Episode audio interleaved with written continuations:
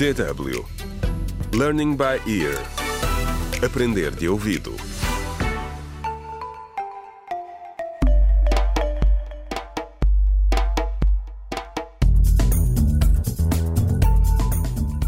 Olá, bem-vindos ao segundo episódio da radionovela Contra o Crime Decisões Difíceis, escrita por Pinado Adama Waba.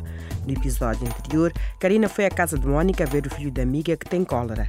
A jovem tentou acalmá-la e explicou-lhe o que fazer para evitar que o filho fique desidratado.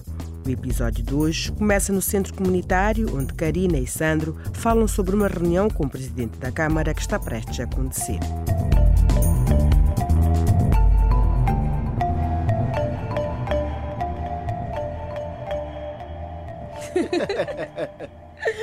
Não acredito que a Sara consiga manter a calma logo no encontro com o presidente da Câmara.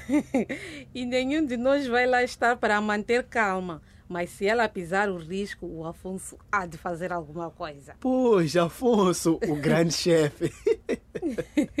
Mas o que se passa com ele? Já reparaste como anda estranho? Sim, está sempre a defender o presidente. Sinceramente, não entendo. Nem eu. Só espero que a Sara se dê bem com todos. E que não seja mal educada. Ela acha que sabe por que motivo o presidente tem estado a empatar os projetos. tem de haver uma razão. A construção dos esgotos e das bombas d'água devia ter começado mais cedo. Yeah. E também as barreiras para de inundações. Uhum. Eu acho que a Sara tem razão. O presidente está a perder demasiado tempo. Sim, isto já está a afetar-nos. Como vamos cultivar?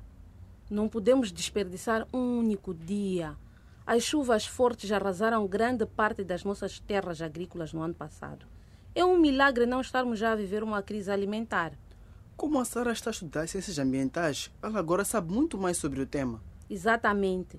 Ainda ontem me contou que antes se pensava que as bactérias da cólera não sobreviviam muito tempo se tudo estivesse limpo. Hum. Mas um novo estudo mostrou que as alterações climáticas permitem que as bactérias se adaptem e sobrevivam mais tempo. Hum? Isso significa que matá-las não será uma tarefa fácil, então.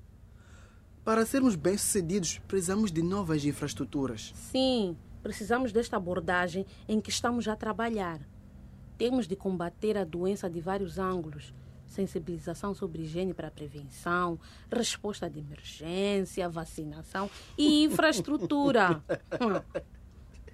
Já te disse que parece uma enciclopédia ambulante. Pois, a alternativa é viver na ignorância e enfrentar as consequências. É, realmente. Mas agora o melhor é concentrarmos nisto antes que a reunião acabe. Ok.